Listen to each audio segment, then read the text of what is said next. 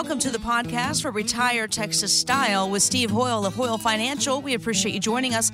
Get more details on the website at retiretexasstyle.com. If you didn't already know, the number one fear when it comes to planning for retirement is running out of money. Coming in at number two is the cost of health care. People are just terrified at what it will be and how are they going to afford it. Well, Hold on to your uh, socks here because this might shock you a little bit. The new healthcare estimates are in. Fidelity says 65 year old couples retiring this year can expect to spend about $295,000 in healthcare costs over the rest of their lives. That's 10,000 more than last year.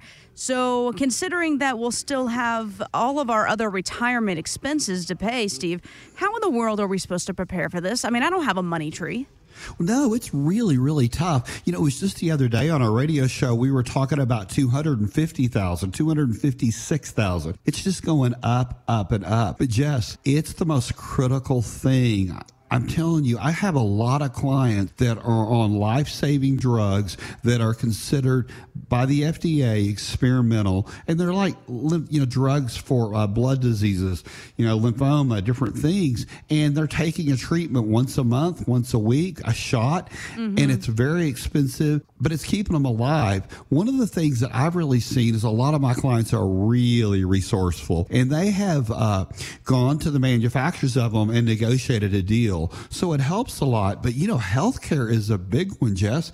I'm telling you something. Uh, it's really, really scary. And you know, having good medical care is so important. Taking care of ourselves is everything. I, I, just think there's so much that we can do with exercise and health to get there. But I really think that I've seen people over the past 31 years. Here's where the added peace of mind. I've seen people do good with their money They've invested their money well. They've been cautious. They've remembered the rule of 100 which basically means that if you are 60 years old that you should only have the difference between 160 which is 40% of your money at risk but what so many people don't realize just that's included in their 401k their brokerage everywhere you know i talk so much about hope so money and know so money. And what I believe, Jess, is it's just critical to know money that you can count on, not hope so money, because things are really, really different. You know, and I want to ask you that question. If the market fell, the Dow to 19,000 in the morning, what would that do to your retirement plan?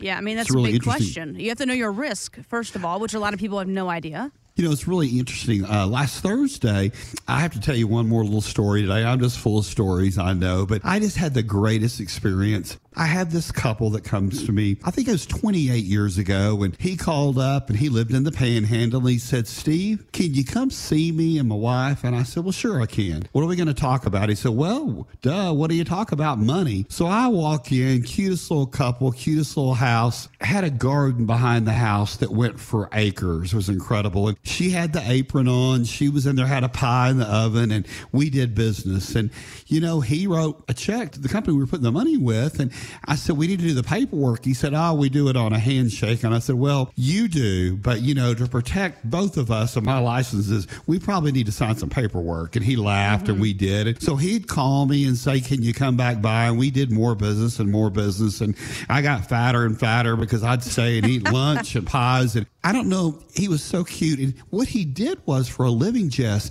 is he was so prosperous.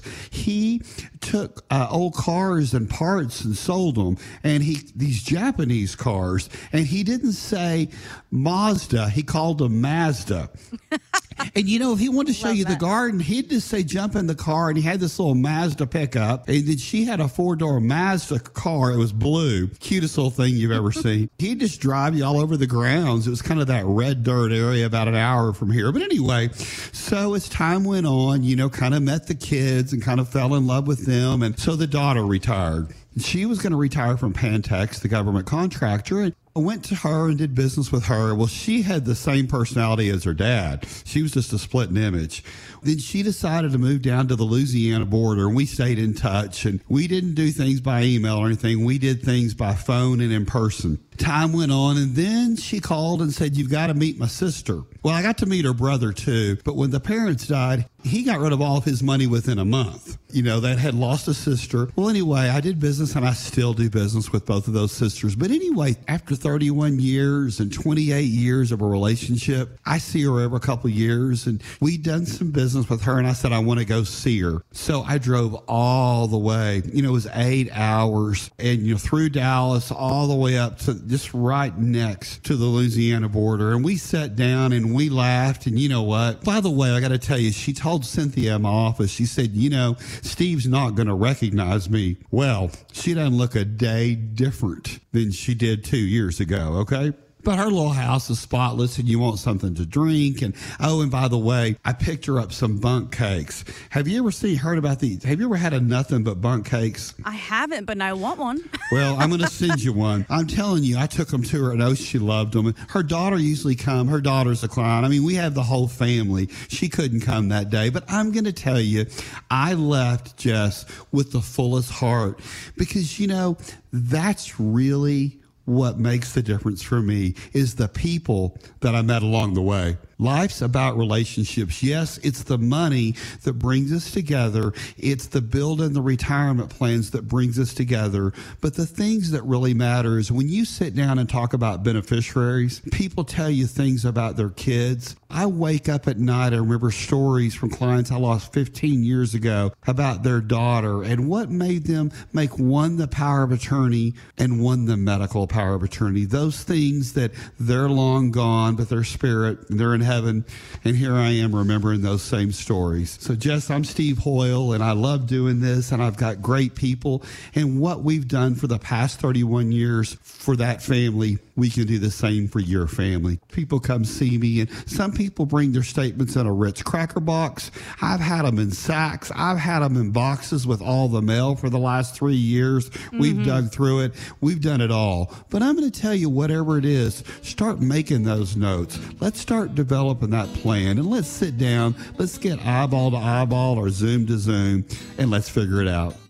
Thanks so much for joining us for today's episode of Retire Texas Style on the podcast. Stay tuned, more episodes to come, and as always, get more details on the website retiretexasstyle.com. Hoyle Financial Group is not affiliated with nor endorsed by the Social Security Administration or any other government agency and does not provide legal or tax advice. Please consult with your attorney, accountant, and or tax advisor for advice concerning your particular circumstances. Annuity guarantees rely solely on the financial strength and claims paying ability of the issuing insurance company. Bonus annuities may include higher surrender charges, longer surrender charge periods, lower caps, higher spreads, or other restrictions that are not included in similar annuities that don't offer a premium bonus feature. Read your contract for restrictions, limitations, or penalties. By contacting us, you may be provided with information about insurance and annuity products offered through Hoyle Financial Group. Texas Insurance License number 1719183.